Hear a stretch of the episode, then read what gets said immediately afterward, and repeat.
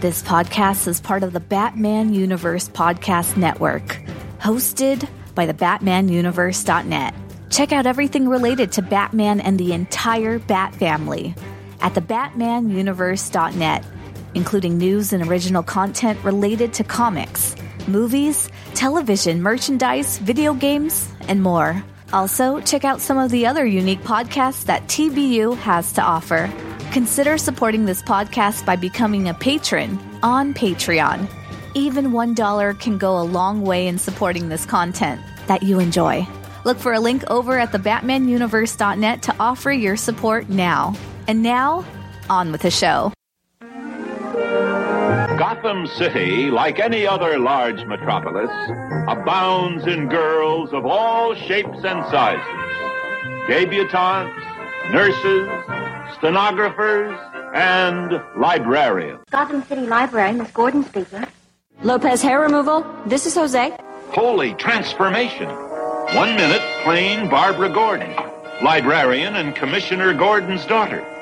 And the next minute, something new has been added. Batgirl, modeled after her idol, Batman. Holy apparition! No, Boy Wonder, I'm Batgirl. You are no longer alone, Capes Crusaders. It took me three years to track down the Jade Gato, and three more to figure out how to steal it. Funny, it only took me ten minutes to figure out how to snatch it back. No matter how you do it, crime doesn't pay mm. girls.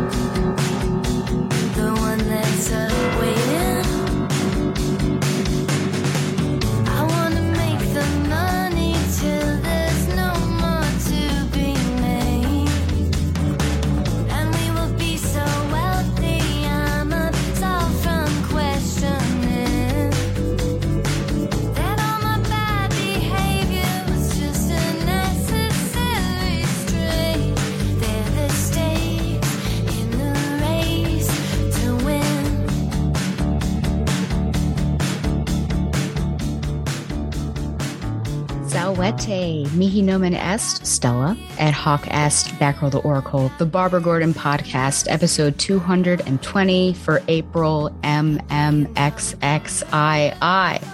Fuligem DM Natalem to Rome on the 21st. Batgirl the Oracle is brought to you by MileHighComics.com, your new and collectible comic book store. Mile High Comics has an inventory of over 5 million comics from the gold, silver, bronze, and modern age, and over 100,000 trade paperbacks. If you're not into the vintage stock, Mile High Comics also has a subscription service called the New Issue Comics Express, offering a discounted price for comics ready to hit the shelves. So if you're looking for vintage back issues or a great modern subscription service, be sure to check out milehighcomics.com. Well, by the time you hear this, I will have returned from another sojourn to New York City, this time to see Macbeth, starring Daniel Craig and Ruth Negga, which I'm super excited about. But what makes it even better is that I will be joined by my two dearest friends, one of them a former beloved, Donovan Morgan Grant and Joshua Leppin Bertoni. So I'm super excited just to hang out with those guys Friday, Saturday, Sunday and yeah, just taking the city, see this awesome play.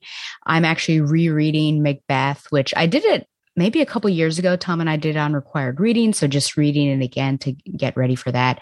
And then Harold, Harry, who's been on the show a couple times, he's going to be coming up for a day or so and then or down, I guess, since he's in Massachusetts. And then Carolyn Professor, our my chief Tata correspondent, is also going to be stopping by on Sunday. So it's just going to be like an awesome party.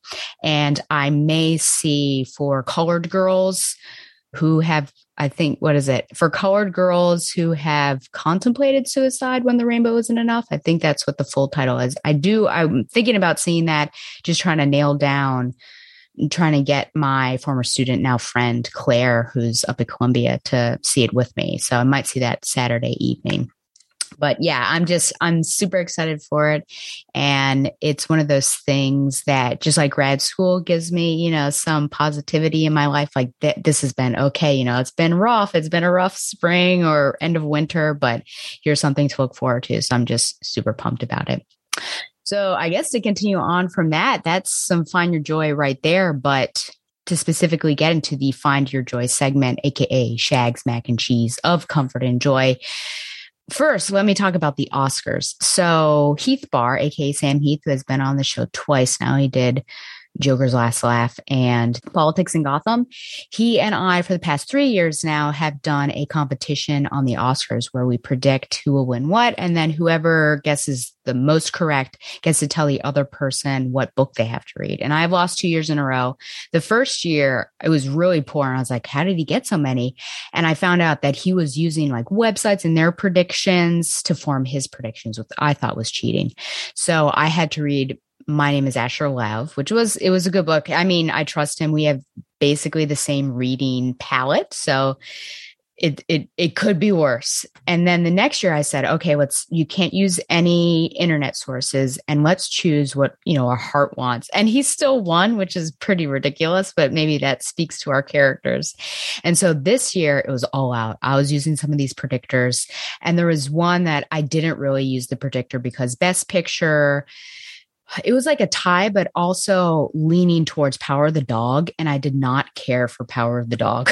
and so I loved Coda. I felt like it really deserved it. I thought it was really good. I know Power of the Dog. So on principle, I chose Coda and Coda won Best Picture. And I ended up getting 21 out of 23 correct on my predictions. I think he had like 14 to 16. I can't remember. So I won. I had chosen for him the first and the original Thrawn book by I was going to say Chuck Wendig. Why can't I remember who writes the Thrawn books? This is terrible. I was just even making requests in the library. You know what I'm talking about, though. And so I am looking forward to hearing what he has to say. And he posts on Instagram kind of like I do, but he's a bit more I don't want to say pretentious, but he he always has like a quote after the book that he has read, and so he had post something, and then I typed a response and said, "What about Thrawn?" And then he texted me this week with a picture of one of the pages of Thrawn, so he has started. So the Oscars, I was just happy to win that competition, but I'm just super excited and and happy for Coda. I think that it certainly de- deserved it for sure. I recently rewatched all of Daria. I just had this weird inkling to rewatch it. I thought this would be fun. I think it came after Clone Wars. Like, you know, be fun to to revisit Daria and she's just she's a funny gal and she's really intelligent. And I could almost make a Daria's reading list kind of like I did with Gilmore Girls and the Rory Gilmore's reading list because of how many books that she reads as well as that insane English class where every time you see the English class are doing some new book. It's almost like they do a new book or a new play, some new work every week, which I would probably die, but I guess it's it's good for Daria. And there was actually one episode where in that class, there was a list of works on the board. And I think the lesson was something about moral tales. And I think the assignment was create your own moral tale. And there were a bunch of things that I'd seen like Frankenstein, Huckleberry Finn, like pretty standard stuff. And then on the right side, I'm trying to make out these two that I've never heard of before. And one of them is The Dharma Bums by Jack Kerouac. And the other one is Breakfast of Champions by Kurt Vonnegut.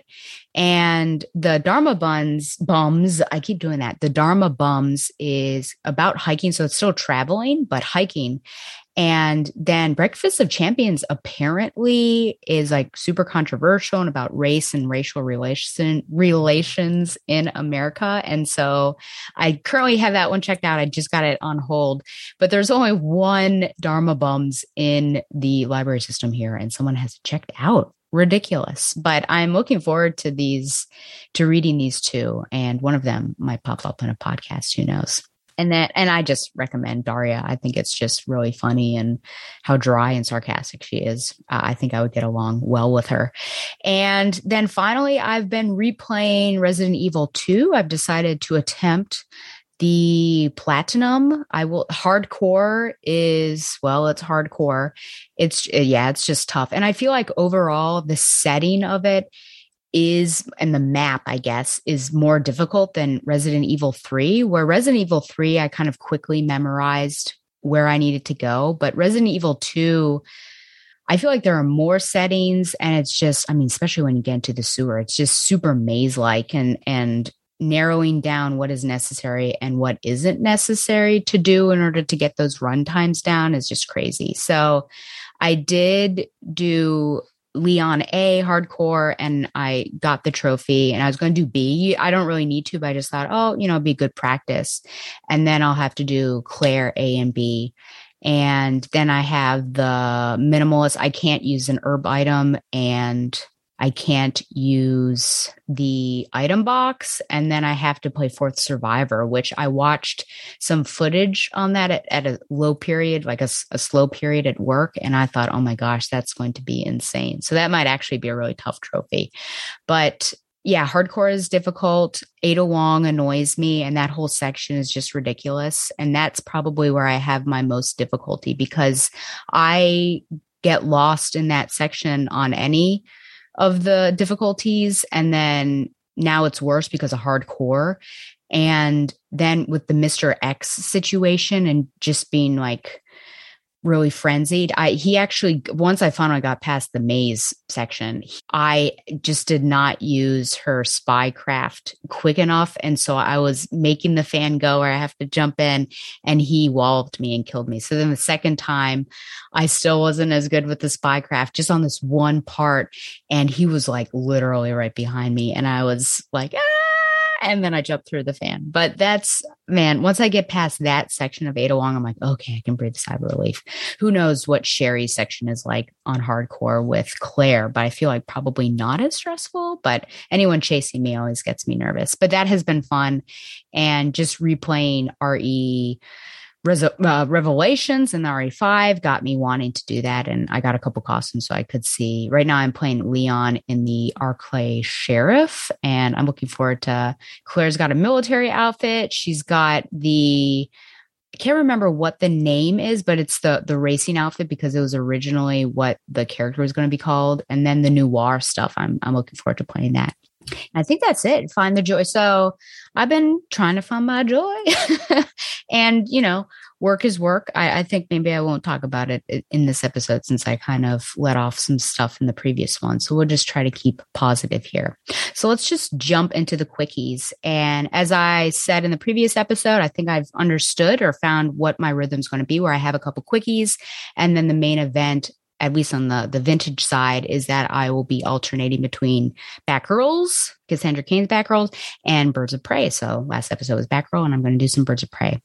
So two Nightwings, and I've actually sent out some tweets to Devin Grayson this morning because I do have some questions. I, I talked about that relationship and feeling a bit strained between Dick and Babs, and so I had some questions that I'll send her. Haven't gotten anything back yet, but maybe in part two she will have responded. So we'll see. Nightwing 78 Super Cop, April 2003 is the cover date. Writer Devin Grayson penciler Rick Leonardi, inker Jesse Delperdang, colorist Gregory Wright, and digital chameleon. The publisher synopsis says as Nightwing takes on the new tarantula, a familiar face turns up dead in the sewers of Blüdhaven. Meanwhile, the cops of Blüdhaven are becoming increasingly violent. There's a press woman in there, and I'm definitely that press woman who keeps saying magnificent when she sees Nightwing. I recommend just seeing those sections there with the Dick and Babs stuff, so Dick wakes Babs up. I, I, don't know why she keeps her comms on by her bed, but she does. And he tells her he can't come over that night. He has to find out who this tarantula is. He's going to be following her. And Babs tells him, Hey, it's a job for the police. Oh, wait, you know, you are the police. And Dick asks if she is worried or jealous. And later they say that they'll talk about it later. Once his actual police patrol begins, there's a lot of drama going on in the police station. He calls Babs to apologize, and they actually call each other boyfriend and girlfriend, which is really nice. I feel like we don't see that a lot. I almost feel like that might have been the first time they used those sort of monikers or labels. And she says she's not jealous. You know, he's been best friends with Donna since he was 13, and she knows he respects women, but she is worried about him and how much he's doing, which this has been a theme for a while. And if he keeps it up, he or someone else is going to get hurt. But he doesn't get to hear too much of that conversation because he and his partner actually interrupt an extreme showing of police brutality. So all of that fell on literally deaf ears or no ears. And then in Nightwing 79, No Son of Mine, May 2003, cover date, writer Devin Grayson, penciler Rick Leonardi, and inker Jesse Delperdang, colorist Gregory Wright, and digital chameleon. Nightwing scrambles to find the source of a madness that's gripping the Blüdhaven Police Department. But Blüdhaven's finest aren't just lapsing into a murderous mania, they're also exhibiting superhuman strength and speed. Babs and Dick are on a date. I can't really tell what time of day it is. I thought maybe it was breakfast, but I think it actually might be in the evening. But Dick is just super distracted. And then Babs calls for the check, you know, in a passive aggressive way. But honestly, I would be disrespected too. And then she leaves and says something about like just give him all the coffee and and the check too. Later, Dick calls Bruce to ask for information on who backs this muscle energy drink that he's that seems to be doing some strange things to the the, the police. And Bruce asks, you don't see him; he's like in off panel, so you don't see him. He asks if there are problems with Babs, and Dick's like, "Why would you ask that?" And, and Bruce says, "Because you're calling me and not her." And so that was probably one of the best scenes I think that I've seen in a a long time with Bruce, even though Bruce isn't even there. But just a funny scene in this particular book that even Bruce, who sometimes seems to not really sense that there are troubles or someone might be upset or he might be doing wrong, that he's sensing like, hey, there's something up if you're calling me and not Barbara. So there you go. And we'll see. Yeah, I've got some questions just is there something deeper going on? Is it just because Dick is pulled in all these directions with his different lives? Or is he avoiding? Or is he just being a man and not knowing that Babs has these concerns? I don't know. So we'll see what Devin Grayson has to say. So let's move on to the main event where I'm going to be doing Birds of Prey 50, 51, and 52. And if you recall, I don't have digital files of these. I just have paper copies. So I'll show some images, but it won't be as good. So we'll start with Birds of Prey number 50. Of course, we have a Phil Noto cover. Busman's Holiday is the title, February 2003, cover date. Writer Gilbert Hernandez. And I've actually never heard of this particular person. He did some work on Grip, The Strange World of Men, Volume 1. haven't heard of that. Twilight Children, again, haven't heard of that. Among some other things, you know, I did see Wonder Woman pop up there. Artist Casey Jones, who's apparently taking a break from beating up Foot Clan members, and colorist Hi Fi Design. This comes from the DC Wikia, an explosion rocks Morgan Wendell Bioscience research facilities. A brutish monster is combing the streets, chasing after blonde women. Black Canary appears and starts fighting him. While Black Canary is leading the monster on a chase, Oracle is knocked unconscious by a masked man who breaks into the clock tower. Black Canary uses her canary cry, and after the monster recovers, he holds his hand over her mouth and nose until she passes out and carries her off. Yes, this is in fact of mice and men. Next up, let's get elemental. Okay, so just to talk about the cover, of course, it's Phil Noto. What else could we say? But we do see, I, I, guess, is this kind of a Carolyn nose? It's like a 50% Carolyn nose, if only because you can tell that Barbara is sitting, but you just can't see her full body. But if we look, we also notice that we don't see the full body tech. We see like 75, maybe 80% of Dinah's body. And then I wonder if, I don't know about this, uh, the imagery behind it could be the explosion, could be kind of pointing to this combination of people within. Oh, well, that's a spoiler for the next episode, I guess, but doesn't really give us anything necessarily of this monster and, and all of that. So beautiful, but maybe doesn't speak much about what's going on. Aspects of this issue read like a jumping on point or new number one, since they actually take time out of the issue to run through Babs and Dinah's history. Actually, go through, got some narration bubbles of who Barbara was, who Dinah was. We get to see them separately as well as combined as the birds of prey. So, hey, maybe it's a good hopping on point. I don't know if they solicited like that. I don't know why. I wish Carolyn were here, but since when does Dinah actually need encouragement or even info on how to fight a bad guy or when to fight a bad guy. And he is a minion at that. You're okay. Well, Bab says this. You're okay, Donnie. You can take them all easy. And she says, What about the shorter one? He doesn't seem to want to stay down. The shorter one, the shorter one, blazing energy per yeah. It's just, yeah, really interesting. And, and, and then I don't even know how Babs necessarily knows who these individual people are, these minions with their masks on anyway, but she seems to have very specific details on them. But hey, new writer, so maybe we'll we'll give some grace. This isn't as strong an intro as we usually see, especially with Chuck Dixon. I think it's I'm going to be unfair here multiple times, just comparing writers, new writers when they hop on to Chuck Dixon. I think that's just the way it's going to be the lab explosion and Dinah fighting are two different settings, and it's not clear how Dinah got mixed up in the latter. And the only connective tissue between the two is Babs, who's seen that explosion and like, oh, that's another explosion, da da da da da. But who are these masked men that Dinah's going after? I don't know it is at least a little classic, right? Dinah's doing something normal. Later on, she's just going to go get her hair done. And then something weird or villainous happens. But it does seem a little strange that you're at a beauty salon and then some blonde rushes in saying that she needs to be a brunette immediately. And people, I know from firsthand experience that that is not a quick process. So I just got my hair retouched up or the roots, anyways, and that was a four and a half hour process. It's worse the longer it is, I have to say. But just, yeah, just a little weird, but it makes sense. Dinah's always kind of doing something normal and then something bizarre happens to her. So hijinks. It's difficult to believe that Babs gets attacked in her own clock tower. Well, first of all, knows she's Batgirl, breaks into the clock tower. We know that there are other people who can't break in. I don't, Bruce, Dick, like these people can't break in. This, whoever this guy is, is able to. And then he also knocks her out. And so it's unbelievable not knowing who this guy is. And then later on, kind of knowing who this guy is. It's even more believable. So this is issue 50 50. This is issue 50 of a strong series that's been going on for a while, right? A fan favorite. Chuck Dixon really built something special here, but it doesn't read as a 50th. It doesn't read as special as I think it should be. In fact, something big I feel like should have happened to the team or maybe added a new member not whatever this is. And, you know, the art, it's not bad, but I think it'll definitely take some getting used to. But yeah, I didn't, I didn't really care for this. I'm going to give this five out of 10 dye jobs. So let's move on to Birds of Prey 51.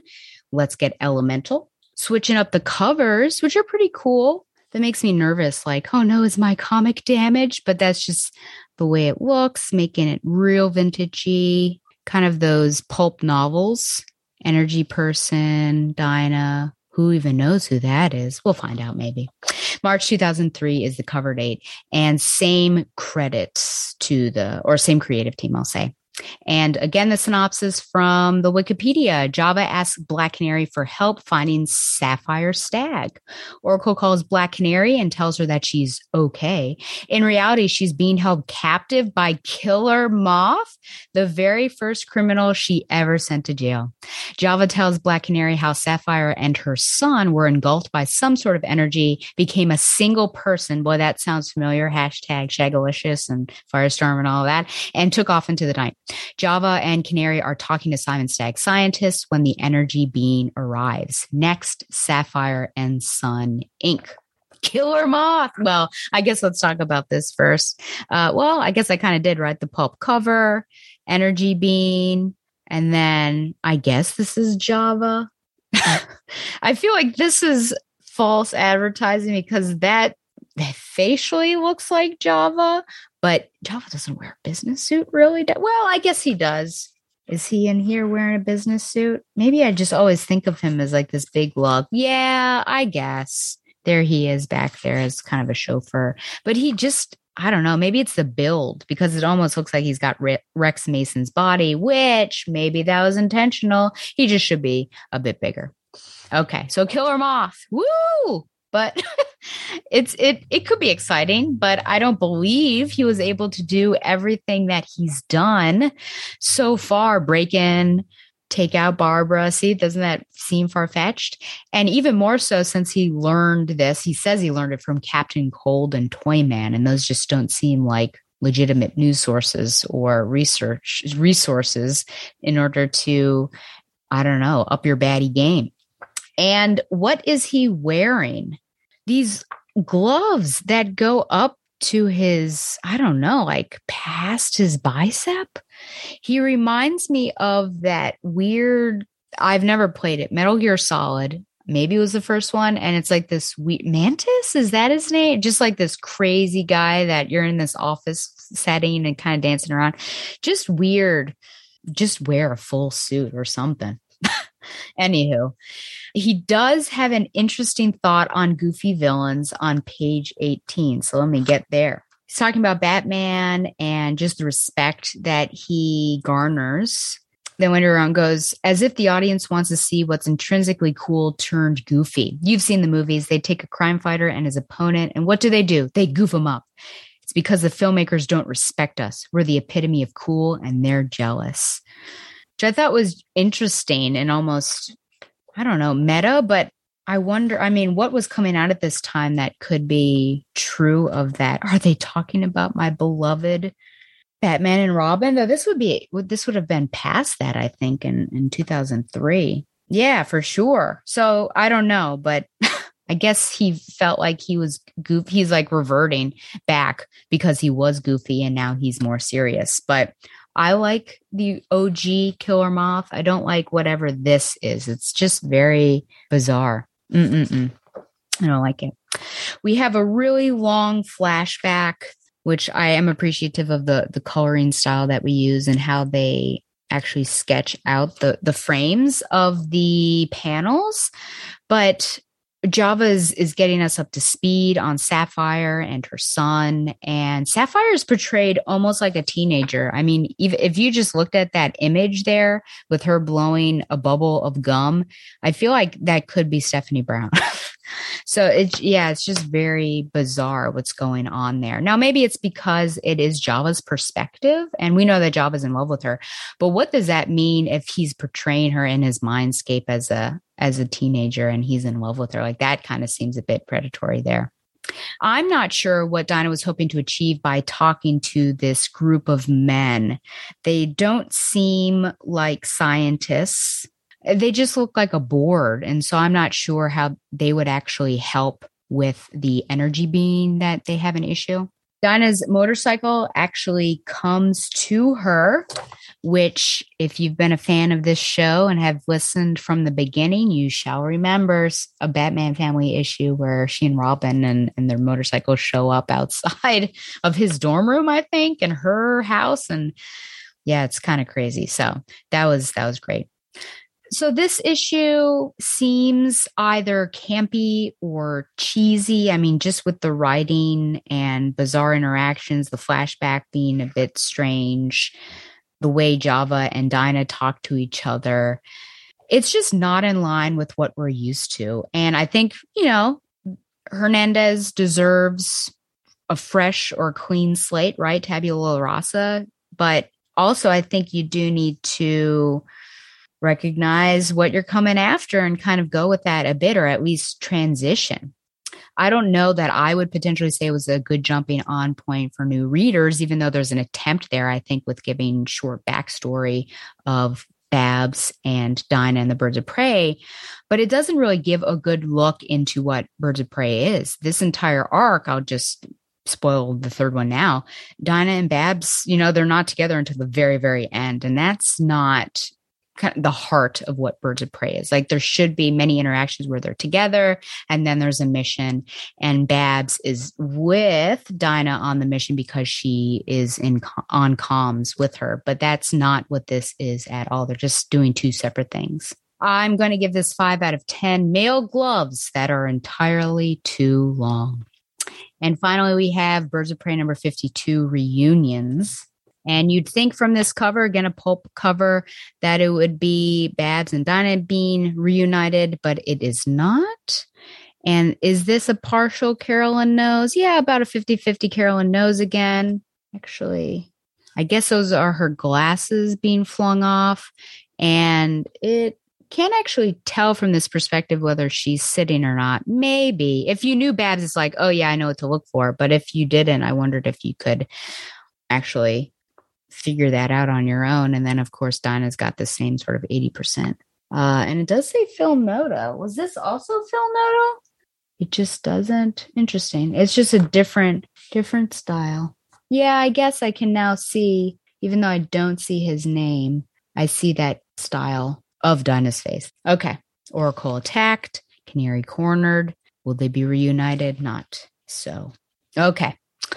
Same creative team, April 2003. And this synopsis came from me because the Wikipedia didn't have it. The man, defiantly saying he is Killer Moth, is headbutted by Babs, who frees herself and traps him.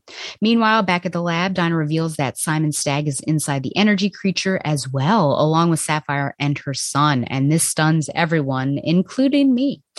The three people inside the energy being mess with each other enough to distract Simon, and Dinah gets a couple hits in. And now Dinah reveals that Java is actually Rex Mason. Dinah explains that the lab explosion killed Java, and some of his essence, maybe, got to Rex and confused him into being Java, and then the other three merged. Metamorpho battles the energy being, and Babs elsewhere, tells the fake killer moth, now Twag, that she can get him help with his split personalities. Simon's scientists shoot at Dinah. Twag releases a toxin inside his containment field and forces Babs to witness his suicide, all the while mentioning they could have been a great team. Dinah sets off a beam, separating everyone and making Stagg a nice guy question mark.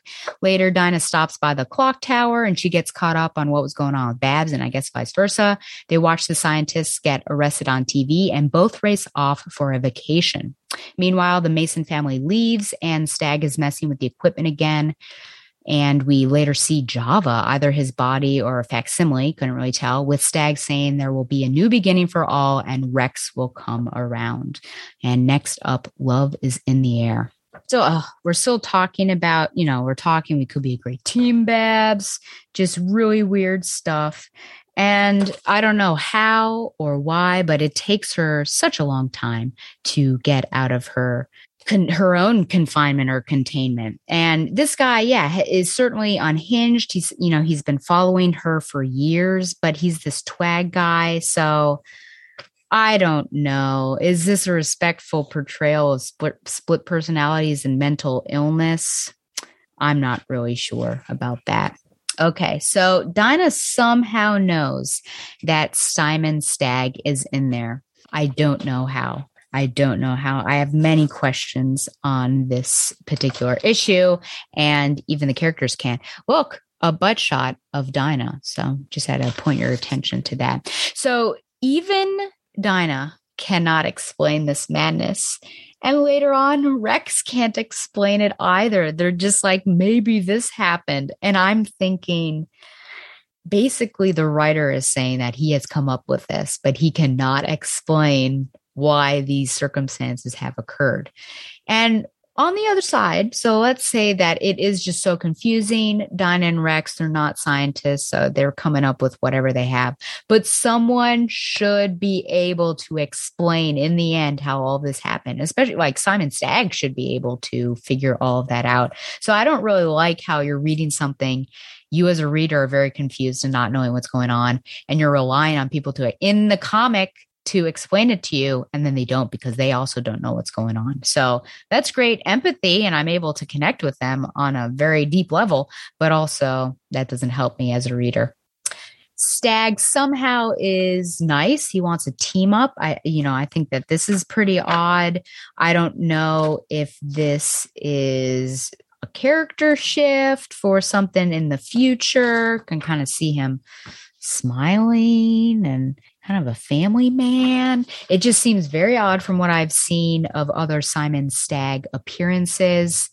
Is this a writing choice? Is this because of the accident and, and all he went through? I don't know. The scientists are somehow to blame, but that is not explained either. They kind of they seemed mad at Simon, but how you know the Ray and all that. Who knows? I don't know. Babs, she is not in a traumatic state at all, and I would be. I would be watching somebody commit suicide right in front of you, and then look, they become that dust right there. I mean, she has a look of like kind of distress but even you know she she just says call me twag why did you choose me to witness your suicide i guess you just wanted to matter to someone is that really all you're going to say as an aside, I would just say that I was in the basement level of the hospital just yesterday, and I was going to the cardboard compactor with boxes that I had gotten, like commodes and things.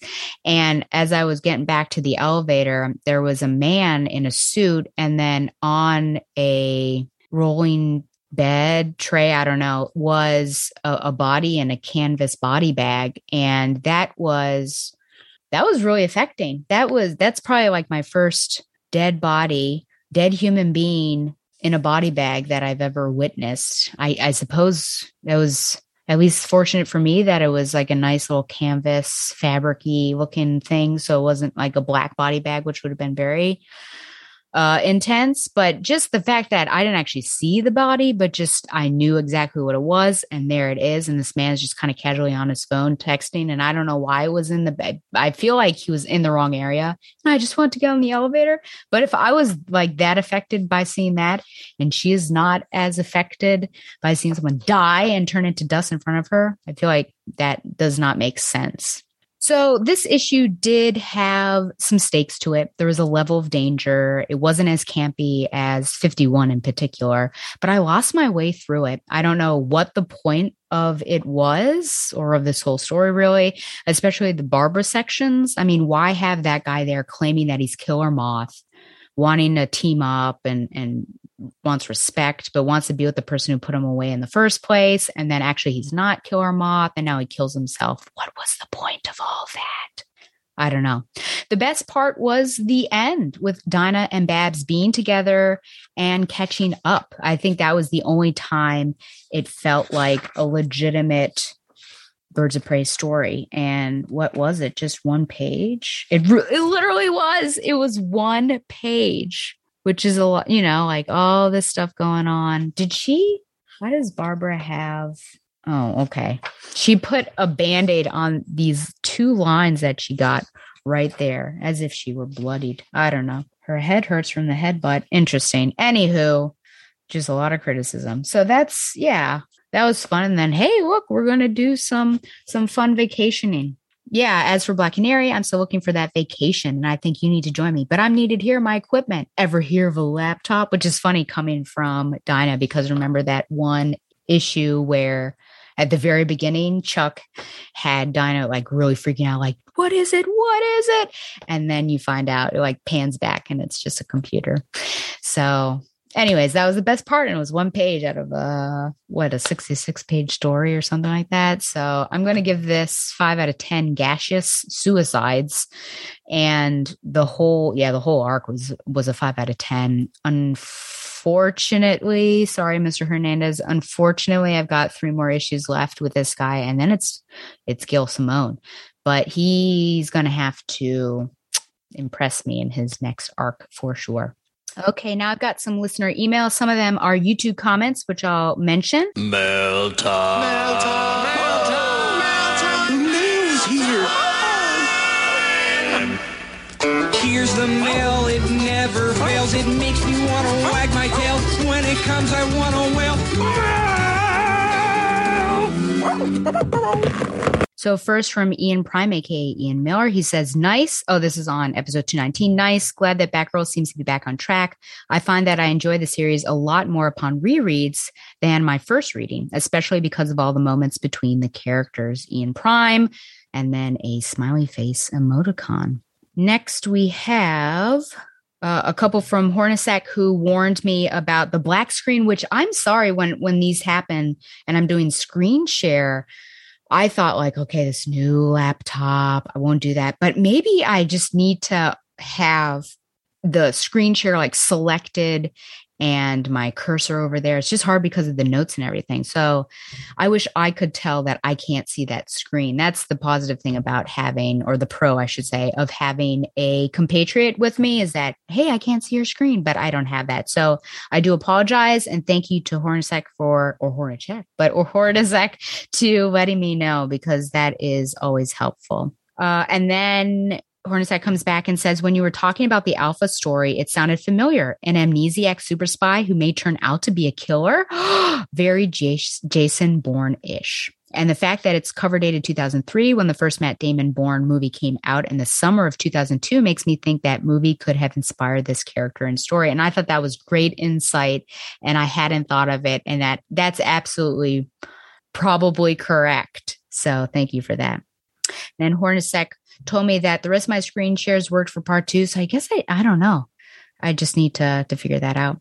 Also comes back and says the book came out in 1980. I think there had been another movie adaptation of it years ago, but the Matt Damon one is the now is now the version everyone thinks of when someone mentions this book. Oh, okay. The Bourne Identity, I guess, or whichever one was the first one came out in 1980 and so everyone thinks of Matt Damon. It was a surprise hit of that summer, so it wouldn't surprise me that this DC writer saw it and thought, "Hmm, these are some good ideas." Yeah, so and I can totally get that. I think, you know, some blockbusters and basing things off of films really work But that story was just super bizarre. And I wanted, I guess, more backstory on Alpha and, and the Cain connection and how people knew that there was a Cain connection and why not go to Cain. So we'll see if he pops up again since we know that he is not dead. And then my Earth 2 BFF, Shayna, wrote in and said, Hi, Stella. I liked Batgirls number four a little more than the last issues. I enjoyed all the Cass Steph moments, and I hope this is a portent of what is to come. I still think there were too many narration boxes, and I think what I realized I'd prefer is if these were inner monologue boxes instead. I totally agree and just wait, yeah, until issue five. If this is in fact an arc focused on Stephanie, I think having some of Steph's inner thoughts might really help ground the story in her perspective. The quote Donovan pointed out about Steph's musings about a normal life really struck me as something I'd like more of, maybe as inner dialogue and not just inner dialogue for Steph, but in future issues for Cass and Babs too. The problem I'm having at this point is that I feel as if the narrator has now become their own separate character, one that risks outshining our three heroines. At the very least, the narrator is taking panel time away from them. Though I suppose if this is a book meant for a younger audience, then extra narration might be necessary. However, I'd still argue narration coming from at least one of our leading ladies is better than an unrelated third person narrator. Yeah. And if it's a younger audience, do you think it's really getting to them, you know, t- cognitively? And they realize, you know, a lot of it is tongue in cheek and, oh, these are people like helping us out and they're, you know, clearly they're writers adding their own commentary. Or are they just like, what's going on? I don't understand why they're saying this. I don't know. I guess maybe give other readers uh, more credit me, me. Regardless, I'm very curious to see how this arc wraps up and what it might set up in future issues. I like Spellbinder as a villain in general, so it will be interesting to see what is done with him going forward. To give you a few examples of what I was referring to in my last email about reboots, I consider some of the Disney remakes, ah, okay, to fall into this category. I think Beauty and the Beast in particular is a good example of where I think the original spirit of the characters and story got lost in the attempt to address criticisms of the original. And I want to be clear, I in no way mean that remakes shouldn't ever address the problems of their past incarnations or can't be improved by doing so. But I think there has to be a balance because without an engaging story, you don't have a good vehicle to deliver your message with. A creator also risks alienating a sect of fans that has strong attachment to the past incarnation if they don't pay a certain respect to the original. Of course, this leads to a much larger, more philosophical question about art who owns it and what constitutes a valid criticism. None of which i plan on getting in here. Yeah uh, that that certainly is probably its own podcast i think we could talk about but you're yeah that is a, a really good example. And i just covered in my dear reader episode the jane eyre well i did a side by side of the 1944 version the 2011 version and i picked up in 2011 this very particular line but it was it was if only you could focus on it more but where Rochester, after the the reveal of Bertha, says something like, "You know, I couldn't just it, it was better than a madhouse. Have you ever been to one? It's terrible. So at least where she was now is better. And so I thought, oh, well, they're trying to explain or make a bit better or more palatable what's going on to Bertha and what he's done. But still, yeah. So I, I see what you're saying. My point in my last email about Stephanie was simply that I had seen some discussion online about her being a weak link and a pretender, though my experience of how I have read her in past comics says otherwise. I agree. There are many reasons why Cloonan and Conrad might have chosen to write her as a quote weak link in the last couple issues, but I have to wonder if they were informed by some of these conversations. Ugh. I know it is early days of Batgirls, but are you interested in interviewing Cloonan and Conrad at some point? I am. I feel like it's more difficult now than it was a couple years ago to get interviews with, you know, to go through PR and, and all of that and get interviews with creative teams, but I do really want to. I think it would be really interesting to hear more of their perspectives of these characters and what they want to explore with them. I'm sorry to hear things have been hard for you lately, and I hope they start to get better soon. Thank you so much. Take care, Shayna. And thank you for writing in. Yeah, I definitely do want to talk to them. Probably after this, you know, first arc, I think would be good to to get that down there and just get a sense of where they're going. And I do want to ask some of these questions, like the narration boxes, though, you know, you have to be cautious and be like, okay, you know, you have to approach that very cautiously so that it's not, you know, a criticism and then they're, you feel on the defensive. And totally, yeah, I, I'm with you 100%. I think in all you're saying in your email and with the Steph situation. And that's the, the power for good and for ill of fandom where we do we can influence but then sometimes it's like a really negative influence you know i Batgirls is an example of a positive influence where finally it's happened we were wanting this for so long negative influence is people hating on uh, Rose from Star Wars Episode 8, and then her character just getting trashed basically in Episode 9. So things like that. And man, where, where, where, where? How, how do we even balance it? Who is right and who is wrong? The ethics and the morals of of all that. I don't know. There was an example of something that I feel like I was a part of, and and I was super like, please just don't do this. And ah, oh, I wish I well one thing that I really don't like is the the redesign of Peter Parker in the Marvel Spider-Man for the the PlayStation. I despise that. And, you know, people mm-hmm. could who love Tom Holland as Spider Man, they're probably all excited. But, you know, is am I on the right side of that? I don't know. and I don't need to bully anybody and say, this is awful. And yeah, I think just people take it too far. I think you need to be respectful. But when are you right? When are you wrong? I don't know. But in that case, I I don't. If you're saying, "Oh, Stephanie's the weak link," are you right or are you wrong? What are you reading that says that? If you're reading vintage stuff, I could say I wouldn't say that she's a weak link, but she's certainly the one that needs the most growth compared to the other characters.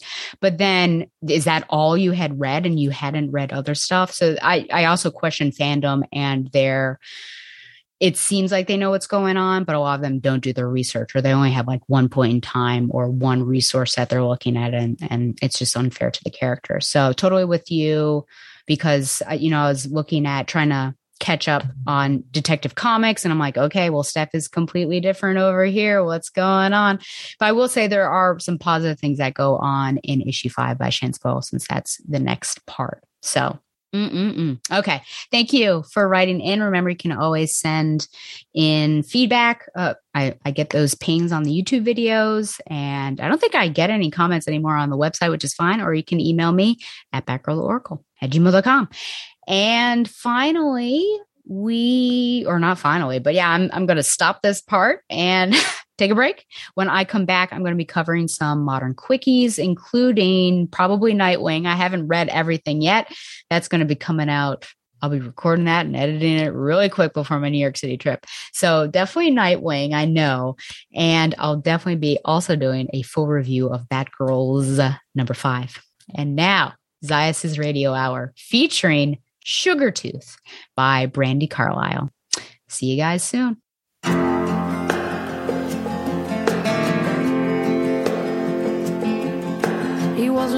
Known for breaking the rules when he arrived in the second year of my high school.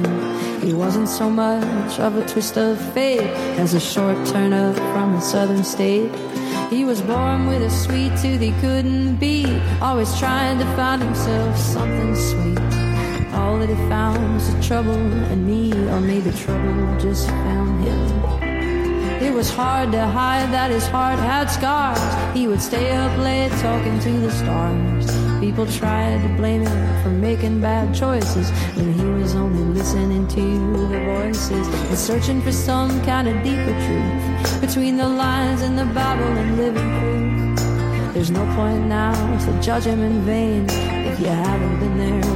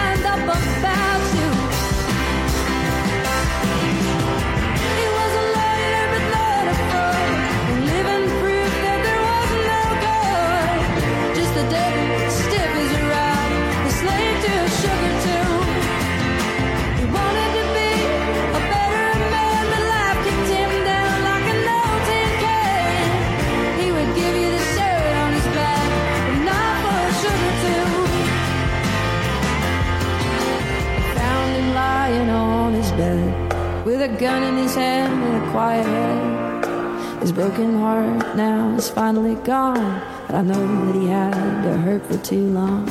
To think he had fought it all on his own, just to lose the battle and die alone. After so many years of feeling the loss,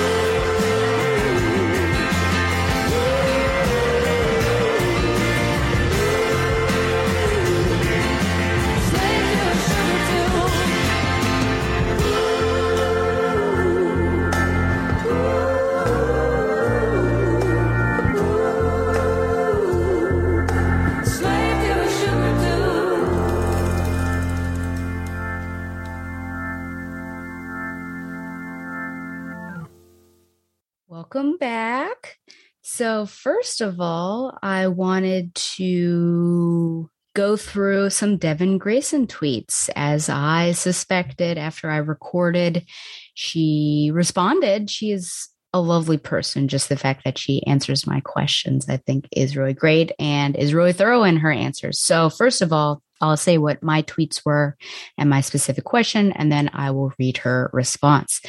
So I said, Good morning. I've just read Nightwing 78 to 79 in prep for my next episode and I had a question about the current state of Dick and Babs' relationship.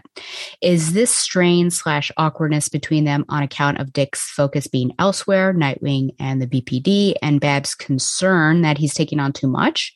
Or is there something deeper going on? In these issues, it seems like he's avoiding any serious conversations with her. But then again, maybe he's just a guy and honestly doesn't see what he's doing or doesn't get Babs's feelings.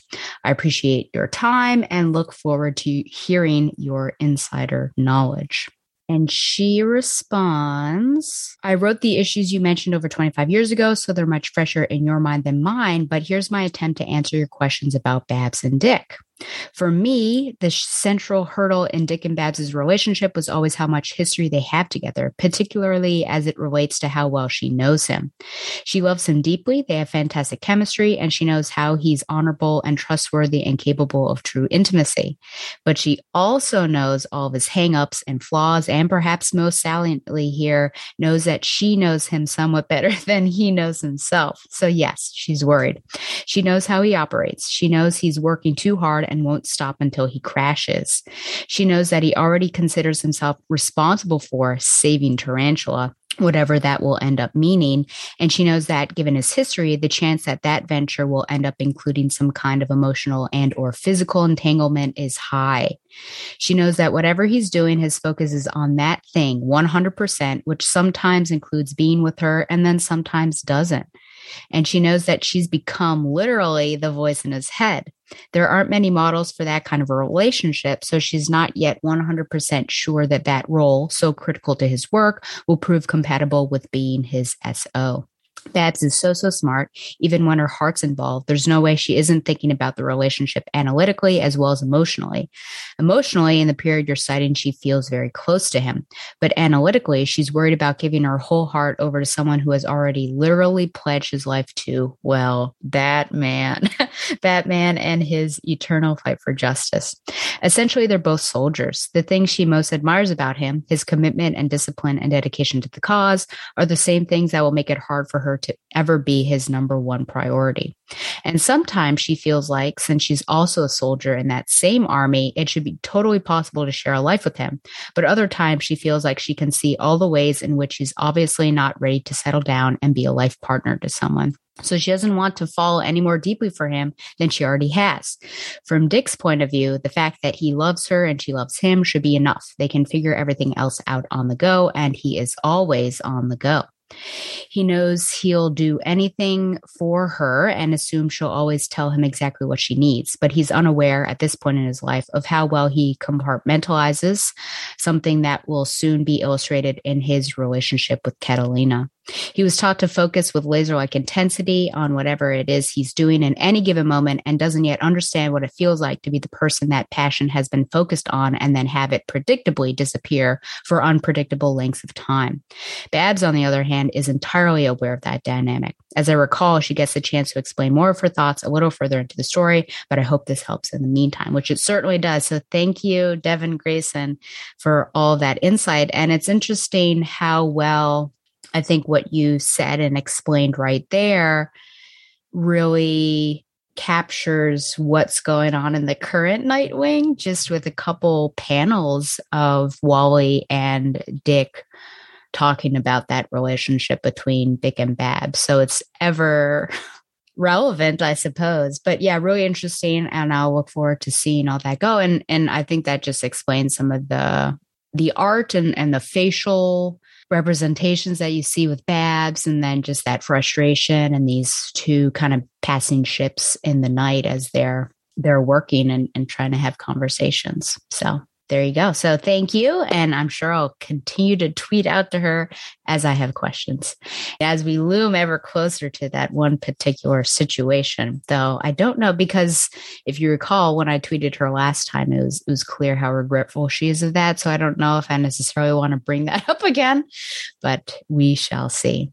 The other thing I wanted to say just before I start in on the modern stuff is I woke myself up in a panic from a nap I was taking over the weekend after I had recorded part one about twag. And I was very fearful that I had been saying these comments about his dress. And I wondered, oh my gosh, what if they were trying to present Twag as a queer man and I have made fun of what or or really was critical on what he was wearing. So if that is the case in the context, then I do I take it back. We do not have the same fashion senses, but Twag can wear whatever he wants to wear. If the context is that he is in fact a villainous person and that is what he chose to wear, that is certainly his choice still. I disagree with it. And I think that he should have been covered in head to toe in black rather than those gloves that go nearly all the way to the top of his arms and don't. So I apologize if I said anything offensive, which I may have. I just had this thought. I feel like there's a character I remember that kind of came to me that wore those long gloves was definitely a man. I feel like he had maybe silverish hair, silver gray hair, and then wore like these really interesting kind of 60 style big glasses. Or I'm thinking of something else, but I just thought, oh no, what if I've, I've real messed up? So I shall be more cautious in the future when talking about menswear for sure, but it's also 2003. So I feel like maybe they, it, the chances are they most likely were not making Twag a queer gentleman. But, and then randomly, because I was looking up Twag just to see if there was any, any insight and on the DC Wikia, they actually have his real name. And I thought one was that revealed, but it also said there were three appearances of him and two of them, which is false because of what they, I've already seen him thrice, but the other two appearances that they show him, I haven't gotten to yet. So maybe we'll see him again. But randomly, there was a thing that said, you know, what what's the definition of twag? But twag is spelled capital T, capital W A G. And apparently, it's a semi mythical female with loose morals who has sexual relations with men while disregarding any emotional or practical consequences on both sides, often in the pursuit of direct or indirect monetary benefit. Semi mythical. I, I, I mean, I feel like those people actually exist loose morals. I don't know. I could almost say like Rebecca from Rebecca De Winter from Rebecca could kind of be a twag. I don't know. I I it was just a very bizarre and it's twag anyways, okay, we'll move on. so I do have a couple comics that I'm going to go through. One quickie, Batman Urban Legends number 14. So the reason why I'm doing this, which first of all, I was looking at this and I thought, gee whiz, Batman just destroyed that man's face. But the reason why I'm looking at Urban Legends 14 is because Birds of Prey, Birds of Prey, Memory Lane Part One of Three, Che Grayson, which sounds like an amazing name and an amazing person. And I forgot before this show to see what the gender is of that person, but I shall do it next time. Che Grayson, related to Dick Grayson, maybe writer Serg Acuña, isn't it? Maybe not. There's no little yeah. Acuna artist Ivan Plascencia colors and Josh Reed letters. And so as I flip here, I will say that the publisher synopsis just says a new Birds of Prey led by Lady Shiva and Katana.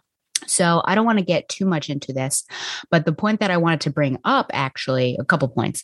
Number one, urban legends in a way seems like a good way to trial a pilot. They have these, they have multiple stories. So very much harkens back to detective comics of old where there were different stories, but various stories. They're shorter, 10 or 12 pages, multiple parts. And then, oh, as if it's popular, if the story works well, bring it out and have its own book. The fact that there are people named Roe is really interesting just because we have somebody else, Harper, of course. But I couldn't remember then if Harper Row was actually R O W. It's been a while since I've seen her name in print, and you know how you kind of forget how a word is spelled when you're seeing other words. So this is it's not the best story. I think what intrigued me was more the character lineup than the story itself because more tech stuff, which we've got Seer going on. So it just seems like an overload of tech thievery, tech villainy, that kind of stuff. But it's more about the lineup of this Birds of Prey, the fact that we have these two women, I guess, co leading Shiva and Katana. Clearly, it's not the best.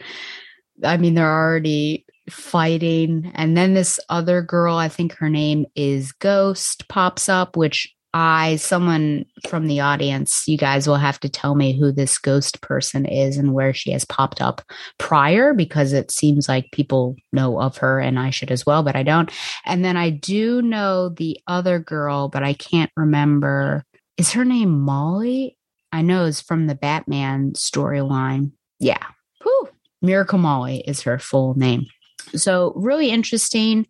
And I'm seeing everyone has their own motivation for being a part of this group. As Ghost says, you've got a tech villain, a stoic outsider with a magic sword, and me. I'm trying to think if, if there is anything else, but they each come through, and there is something I wanted to bring up that there we go. Shiva says, We don't have to agree with each other ideologically to get the job done. And so clearly, everyone's coming to the table for different reasons. Everyone has their own abilities. So that feels very birds of prey ish. What doesn't feel birds of prey ish, classic birds of prey, I should say, is the fact that they are not necessarily friendly with each other. I think Miracle Molly might be able to be friendly with anyone, it seems like, and she might, might like the conflict. Shiva and Katana are never going to get along. And then Ghost, I think, is just not necessarily going to trust everyone, but is probably someone that might warm up as the team goes along. So what this birds of prey feels like is the birds of prey that started in the New 52, which I know not many people liked. I actually grew really to like it more so in the first arc. And Katana's a part of that, was a part of that original team. I believe, if I'm remembering Katana and Batgirl and Poison Ivy and Thorn that was not her name. I can't remember what her name is, but which I still remember there are some storylines that were not picked up and finished from the first run by Duane Swierczynski. So Katana, this is old hat for her to be in a in it. I don't know if they're anti-heroic team necessarily or a group of these really interesting on the line of good and bad or maybe nondescript and working for the good of Gotham, maybe. So that makes sense. And then there's this other situation that they bring up reminiscing, stealing memories. Like people, so the whole tech thing, there's a program that sorts through your memories and you can relive them in real life, which sounds very Black Mirror esque. And I guess they're stealing memories and things like that. And it just sounds, even someone said the word reminiscing. And I thought, okay, we just had a film starring Hugh Jackman and Rebecca Ferguson on, I feel like it was called Reminisce or Reminiscing or something like that. So it's just, I'm more interested in the team to see how that forms rather than the story, which just seems like a bunch of borrowed parts from other things that we've seen, as well as just more technology, which I guess that's just the price you pay living in our current world and current society. So reliant on technology. But, you know, we've got Seer going on. So can we resolve that before we get back to it? But let, let's move on. Let us move on to Nightwing 91, which I literally read 20 minutes ago. it's very early in the morning. Writer Tom Taylor, artist Geraldo, Geraldo Borges, and colorist Adriano Lucas.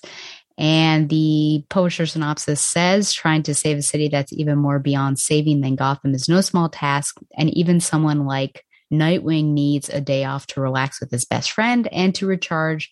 But when your best friend is Wally West, aka the Flash, a recharge might not end up being so relaxing.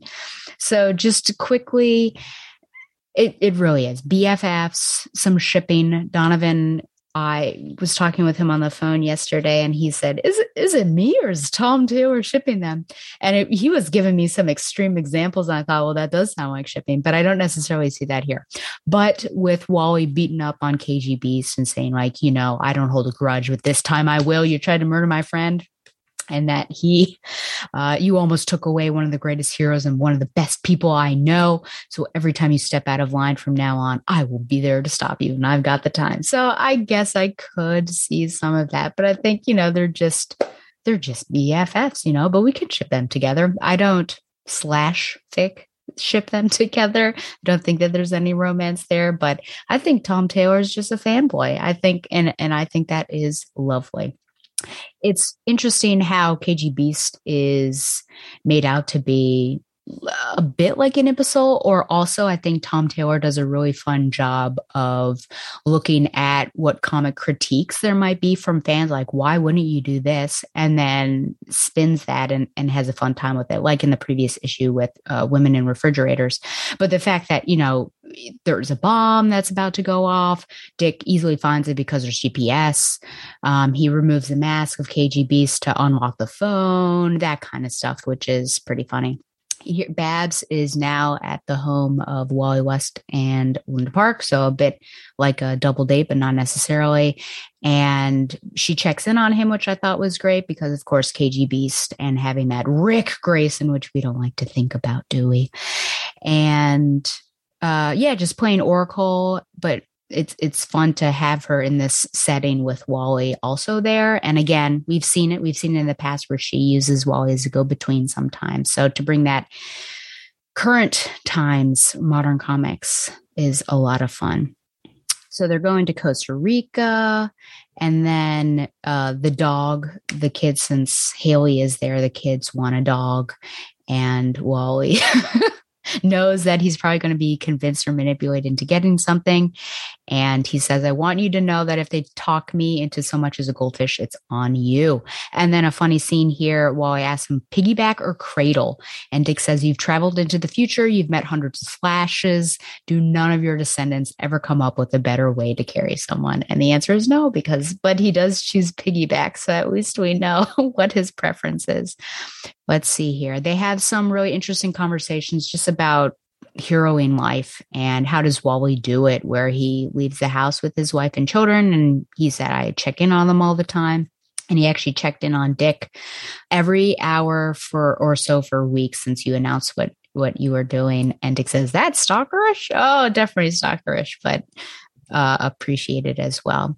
And then, yeah, so they find this lady, uh, well, this this head of this huge assassin organization, and I really like her. So Wally's taken out of commission by a force field, and so now it's Dick and this woman here, and which makes sense since it's his comic. And I really like her design. I think it's a really cool villain design and a really intense fight scene. She fights dirty, but she fights well. And again, so she's got a knife that has poison. And again, you know, one of those things like, oh my gosh, is he now going to die? But hey, it's no, Tom Taylor knows.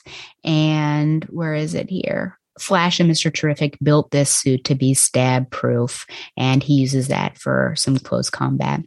This is a great scene where Flash is unconscious. He wakes up and he says, When I was unconscious, I think I was thinking, and it's not easy balancing it, worrying I won't come home. But this is what we do. I know you've lost people and you're worried about losing more, but you shouldn't let that stop you and Babs from being a thing. And he says, Dick says, Babs and I, it's complicated, which I feel like isn't really in this book, but I don't know. Wally says, It isn't at all. I don't know how such great detectives can be so clueless You already have a puppy and the same threat of death hanging over you. That's a shared life right there, which is exactly what Devin Grayson was talking about. You've both come through a lot of messy, painful stuff, and you both deserve to be happy. So I thought that was really a great conversation. And then Dick uses that network to basically destroy itself. So he sets people up all over the world and gets them out in the open and then the, the heroes basically come. You see a montage of different heroes coming and destroying those operations. And then Shiva pops up here and says to Blüdhaven as a courtesy, which is really interesting. I don't know what their relationship is like. Perhaps I've seen it, but I don't know. She says that basically that network is destroyed. No one's going to touch this job. So if you want Dick Grayson, you've got to do it yourself, which is really interesting. And there was one thing. So, over t- 20 top assassins are in custody. One was found dead with his heart removed. And I wondered what hero would, well, hero would do that. So, basically, Dick Grayson got somebody killed. So, just think about that. Oh my goodness. Should he be fired, Donovan? he inadvertently got somebody killed. Okay, so that is Nightwing number 91. And now we are here for the main event, which is, of course, Batgirls number five. One Way or Another Part 5. Writers Becky Cloonan and Michael W. Conrad, artist George Corona, colorist Sarah Stern. Bondo and the Batgirls are being chased through the hill by a van and the Saints. Oracle grabs their location and soon joins them as Cass does some fast and furious, tricky maneuvers and heads head on for the van. Steph leaps onto the roof of the van and immediately needs assistance. A grapple gun from Cass stops the van somehow, and Babs catches Steph mid-air. Outside of their vehicles, Batgirls the Batgirls, I guess, take down the Saints and Babs hacks Fido. Babs tells them they have been played and gives them evidence that Simon Saint is dead and Seer has been behind it right before telling them the police are on their way. Fido comes home with Babs and the jig is up with Bondo, but hey, Babs already knew. And are you really that surprised?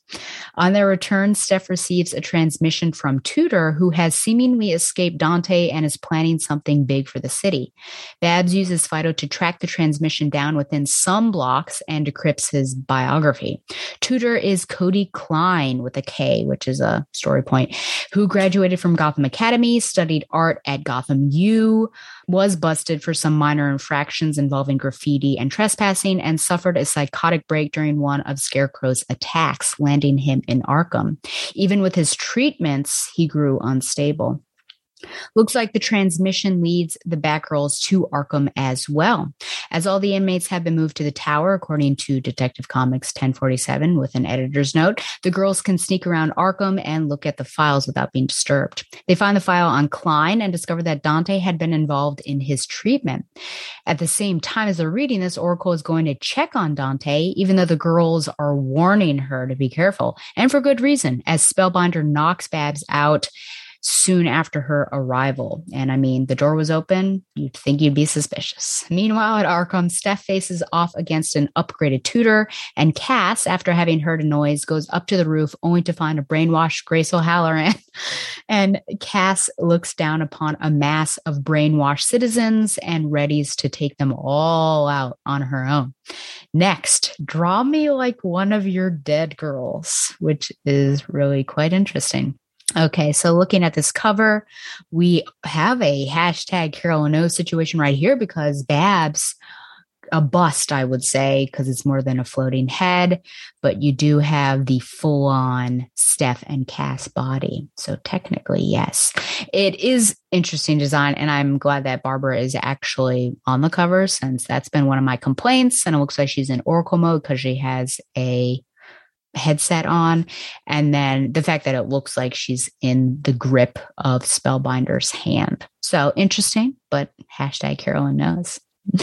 So my first comment actually goes back to Shayna's email, right, about this intrusive narrator, and it seems like we're back. I think four was it was either me and in whatever mind state I was in, or it just wasn't as bad, but this did seem really intrusive. And I challenge you all to read one of these issues without reading the purple narration or author commentary and tell me if you've lost something because I really don't think that you could.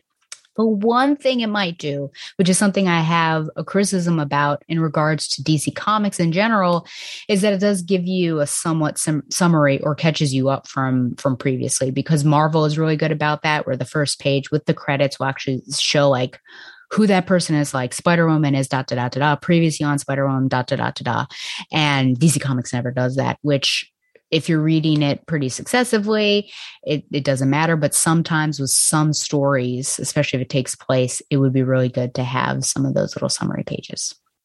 So this van that is chasing the girls, uh, we are told that it's white. But for those watching this video, I ask you if that looks like a white van. And yes, it's nighttime, but it looks kind of tan to me. And uh, the narration box tells us that. So the author commentary was a bit off. I am surprised that a van like this can keep up with Bondo. Bondo seems pretty souped up. Maybe that's just my imagining and my extreme love for the Fast and Furious franchise, but I don't see how those two could really, or, you know, go on a race, a head to head race. I do love this entrance of Barbara. I think it's really cool. She's a Batgirl in this particular instance. It's on a classic bike, though that bike does suspiciously have a Hawkeye logo on it. But I also thought that the jig, oh no, is the jig up with with Bondo? Is she going to be like, hey, where are those mopeds that I thought you had? But you really think Babs didn't know, which is great. That's actually a comment made by all of them at the end, if I can find it. Oh yeah, Babs says sick ride by the way, and Seth says um about the car we meant to tell you, and she said, "Well, you really think I didn't know?" So very true. So within this action sequence, I wondered what the whole point was of Steph leaping onto the van since immediately she needed help. you know, somehow. So it's not like she was about to break into the van from the top or there weren't any bad guys up there. She's knocking people around. So I don't understand what the point of that was. And I suppose it makes her seem careless. So there's that again. It's interesting how much difficulty the Saints gave the Batgirls at the beginning of this whole run. They've been ever present the past few issues, albeit not interacting with them. They've been on the lookout, right? There's always been this sort of suspenseful presence of them. And now they're relegated to an in medias res opening to this issue. And I would say, for the most part, taken out rather easily. Yes, they have. I mean, the variable, of course, or the difference between is that Barbara Gordon is there. So we could talk about, well, look, there's the skill Barbara, right? She uses her tech to knock out Fido. And now we have I guess what 4v3 because I think they're originally 5. So the odds are a bit better and she just has more skill or experience so maybe that's the change or it's I don't know, we're getting used to them, but it just seems strange with how difficult it was in the beginning and now it's like, well, it's still somewhat difficult, but we're able to take care of them and mop it up. So, eh, I don't know with Babs actually talking to the leader there and showing the drive, I do wonder where exactly she's putting the drive or giving that to them for the Saints to see the evidence because they're about to be picked up by the police. And it's not like the police are going to not give them a phone call, but give them a data drive so they can look at this. So I don't know about that. It's an interesting idea, something that I thought about here especially in this section, the fact that they have a common enemy now, right? They were manipulated by Seer. Babs and the girls have been against Seer for a while now. So, could the Saints team up against Seer? And I think even our narration boxes tell us that we've not seen the last of the Saints yeah, you think this is the last we've seen the Saints, think again, but more on that later. So we'll see. And it, uh, again, that's also, is that a spoiler? Thank you for telling us that we're not done with them. Adopting Fido 5, and he speaks in text lingo. ARF is for capital R, F. And then you've got the I guess the greater than or less than sign, depending on what you're doing there, greater than three, and exclamation point, which I thought was interesting. But adopting it, it's cute, but is this smart or unwise given Barbara's history with technology being corrupted, right? Her own spine and body against her, the evil oracle of the past. Or does that history even exist? Did I put myself through pain for nothing? Who knows? I think uh, at the beginning, the cold opening, as I like to call it, thinking about Chuck Dixon's run, thinking about James Bond runs, things like that, or films, I almost would have liked a different villain, someone who was easily wrapped up rather than the Saints and just have the Saints still out there and have the Batgirls interact with them in another way. And then maybe them come together with Seer rather than this, I think, just kind of relegating them and making it seem easier than I think it should have been given the threat level at the beginning of this run.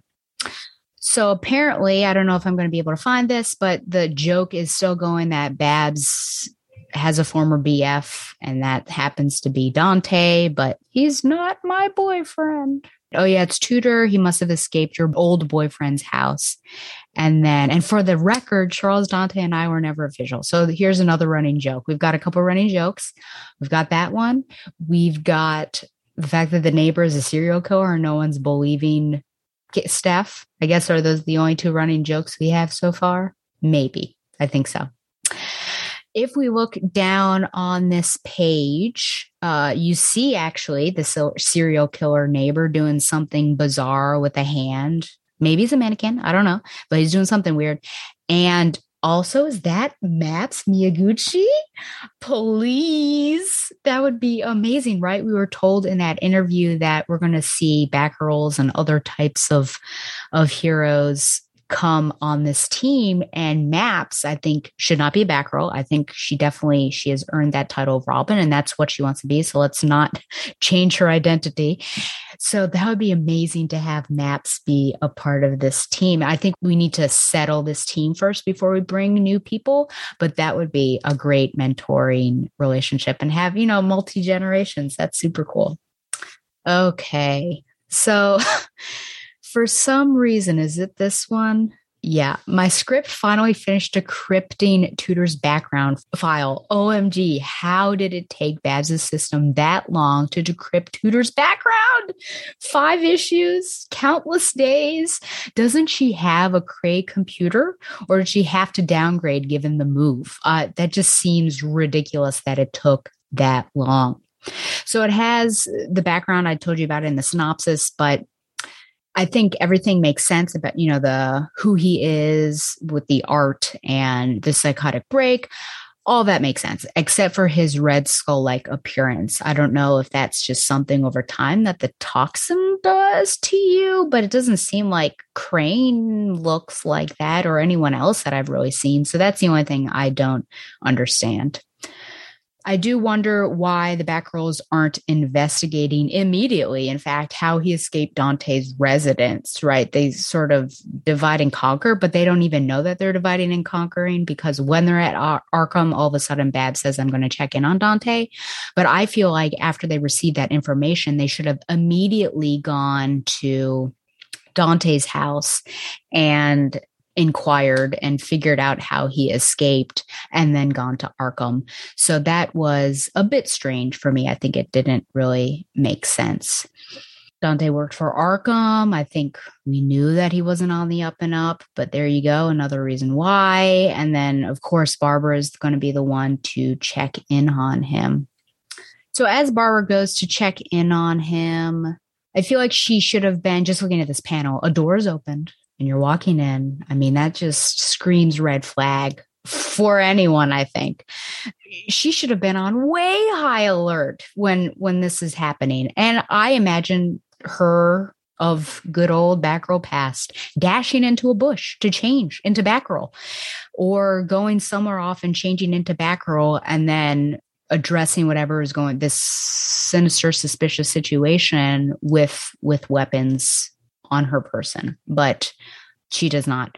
And we also don't know the state of her mobility here because she just, I mean, it looks like a good day for her. She's walking, she was a Batgirl, but she could have been really tired out from that interaction with the Saints. And so here she's, I would say she's pretty vulnerable.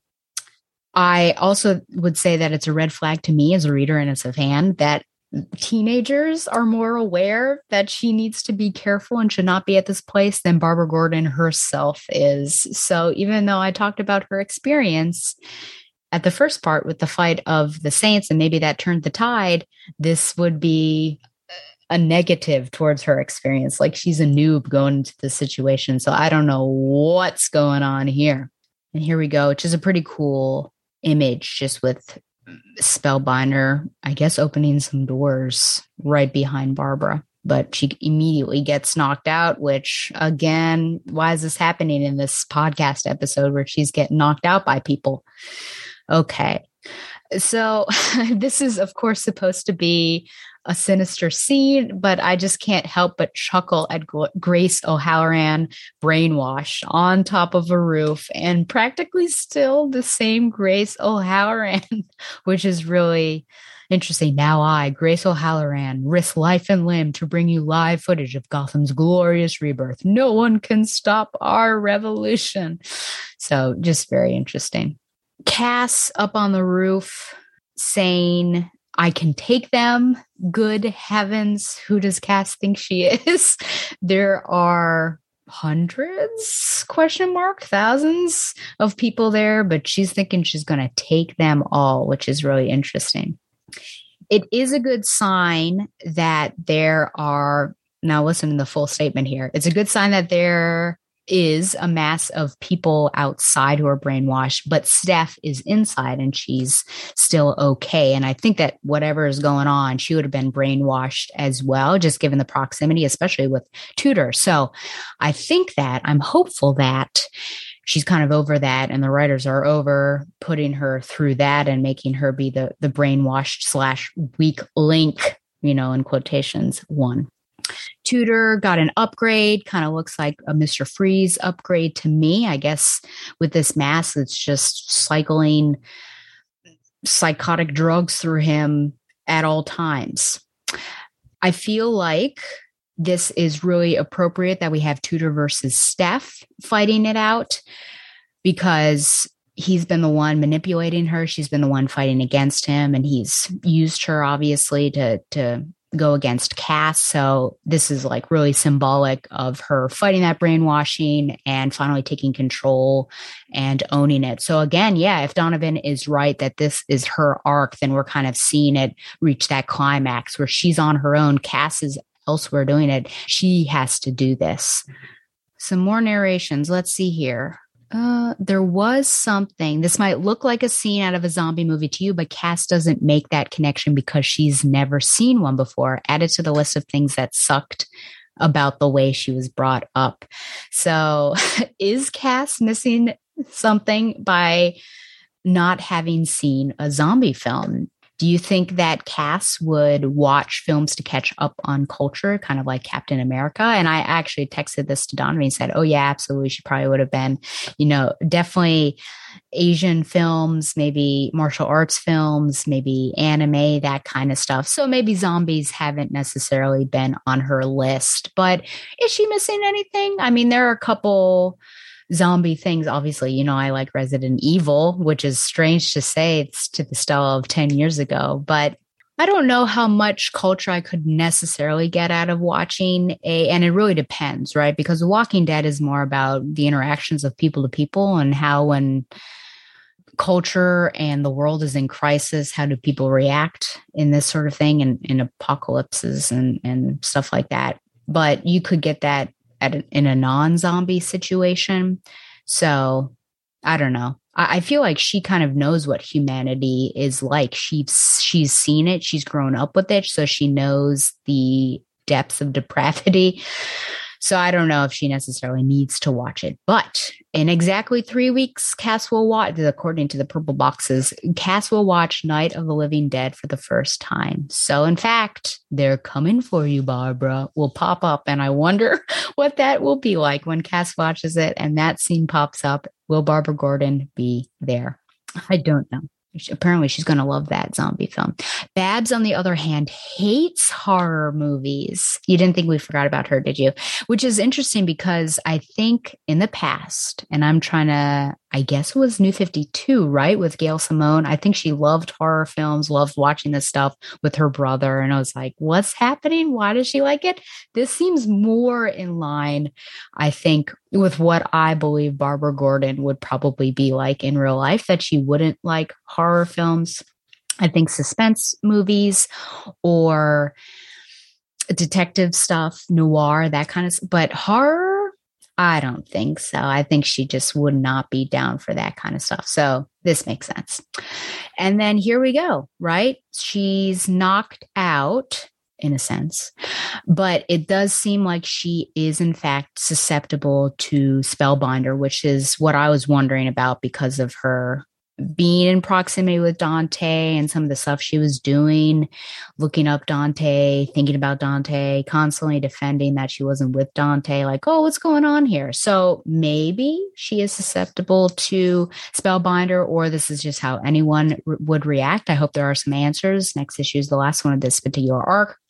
I will say that her glasses are on her face, but when she falls, her glasses are not on her face. And if you look around on the ground, you can't see the glasses. So, where are the glasses? I don't know. So, stakes actually exist in this issue and it's more serious. That was certainly something that Donovan had brought up in his previous email to me. Also, the presence of Babs in a more active capacity and not a den mother, I thought was a breath of fresh air, though now she's a victim and I guess the girls have to come and save her, which I guess this is like a nice little hazing for them to become actual Batgirls. You saved me. I'm not the biggest fan of the cold opening. As I talked about, there are some questions I have about character actions and motivations, which, like Barbara going into this house, you know, it's like a horror film. Why are you going in there? Don't do it. Don't do it. Plus, the narration in this issue, I felt, is particularly intrusive. And also, maybe I don't want to know that the Saints are going to pop up and be surprised when they do again. So, you know, not as positive an experience as the previous issue, but it's it's not bad. I I enjoyed it. So I think I'm going to give this 8 out of 10 missing glasses. Let's go with that. 8 out of 10 missing glasses. Okay. So now just got the wrap up. So we have, or I have, woo, anime watch list. I have watched something Thermae Romae Novae, 11 episodes on Netflix. Lucius Modestus, an ancient Roman architect, finds himself job hunting due to having trouble coming up with new ideas. As his demeanor and personality become dismal, his friends try taking him to a bathhouse for him to relax. Unable to unwind in the bustling and crowded bath, Lucius dips his head in the water. Down there, he finds a secret tunnel that transports him to a modern day Japanese bathhouse, providing him the inspiration he needed to make a new creation. I would say that's a bit misleading because not all of the baths have these these tunnels. It's just like they seem they go deep, deep, deep, and it's like he's just transported in time and in space. Loaded with what seems to be knowledge way ahead of his time, Lucius does his best to try and recreate his findings, usually inferior in quality due to his circumstances. However, the sheer ingenuity may be just enough to gain the attention of the citizens and regain his reputation as an architect. It is all about appropriation, cultural appropriation, which is really interesting just having that commentary and it's it's even a meta commentary because Lucius himself, even when people are applauding him, he's like, "Oh, you know, I've stolen these ideas from other people. What can I do? Can I even say that?" So that's really interesting. There's Latin in here, which of course the title is Latin, and I will say that even though I don't see it written out, but I'm listening to it, that it's not good Latin. And I'm very concerned that they're actually using Google Translate. They do a good job of putting verbs at the end, which I appreciate. But there are moments that I'm like, oh no. I, I there was one that eh, they were saying something like very beautiful and they use like maxime which means especially and then something else but you could which i guess you could do that but just use the superlative adjective. So there are just some weird things that's going on. And even the title, I'm a bit I'm suspicious of. I wonder if they want to say New Roman Baths, but what I'm reading is the Baths of New Rome or New Baths of Rome, depending on because Roman is an adjective, which would be Romanus, aum, so it'd be Romani. Whereas Roma, Romi is a noun, unless you're trying to do a partitive genitive, which might work, but I don't know why you would do that here. I, I so I have some criticisms, I would say, on it, but it's still fun and oh, lots of butts. Lots of butts. I think Dick Grayson would be especially proud of all of the peaches. okay, I am not wearing anything special, so we'll just skip that and we will finish off with my literature recommendations. There are a couple teacher stuff that I did that I don't uh, think I will talk about. And school is wrapping up. I've, as we speak, I have two weeks left, I think, and one for my other class, and I'm kind of ahead in it. So I'm practically done with that other one. But yeah, I think, yeah, I have a week and then a final exam for my literacy course. So I'll be able to read a bit more. I reread A Walk in the Woods, Rediscovering America on the Appalachian Trail by Bill Bryson. And I recommend checking out required reading in May for Tom and I speaking about that. And we're actually going to do a four episode four episode theme of hikes and traveling and that sort of stuff. So starting with Bill Bryson, I just announced we're going to do Wild by Cheryl Strayed and then two more and then the 70th we haven't figured it out yet but it'll be something about that Broken Horses by Brandi Carlile, which is her memoir and, and, memoir. And I give that five stars. I highly recommend it. I also highly recommend uh, if you were to choose between book or audiobook, go with the audiobook read by Brandi Carlile. And then in between each chapter, she actually plays stripped down acoustic versions of the songs that she's speaking of or songs coming off of albums that were occurring in, you know, in the chapter the time that she is speaking speaking. And yeah, it, it that novel spoke to me in a variety of different ways and really liked it. Out and Back, a runner's story of survival and recovery against all odds by Hillary Allen. And this is, she is a sky runner and they do these intense, like running on mountains, which also involves climbing and all of this stuff. And she fell, literally fell off a mountain. And then it's about her recovery back to that. Strange Adventures by Tom King and Mitch Gerads, which again five stars and just with tom king some of these maxi series like mr miracle in the past just psychologically deep and and just intense with what's going on. Mrs Morhard and the boys one mother's vision the first boys baseball league a nation inspired by ruth hanford Morhard and basically it's as that title is. And it was good but i think it made me realize that i baseball is not my number one sport. So I just I couldn't get into it. Someone lent it to me, both that and the uh, the runner book. She knows that I'm a runner but yeah, I mean, give me a, a, football or soccer book any day, and I'll, I'll certainly love that. And my two teacher books are Assessment and Student Success in a Differentiated Classroom and Instruction, a Models Approach. so I can say that I read those since I was given chapters, all of those chapters as I went through my semester. So I think that's it for this episode. Remember, you can send any questions or comments to backrow at gmail.com, like the show on Facebook, or follow it on Twitter at backrow And subscribe to the show on YouTube for an uncut version, which often has errors, but hey, I'm human. Follow the Batman Universe on Facebook and Twitter as well, and support TBU by subscribing to Patreon. Once again, thanks to Mile High Comics for sponsoring Batgirl to Oracle, the Barbara Gordon podcast. And if I survive my time in New York City with the boys, then you will see me next time. And until then, fly on, Bats lovers. Just plain Barbara Gordon, masquerading for a lark as she rides into the night on her special Batgirl cycle. Who knows?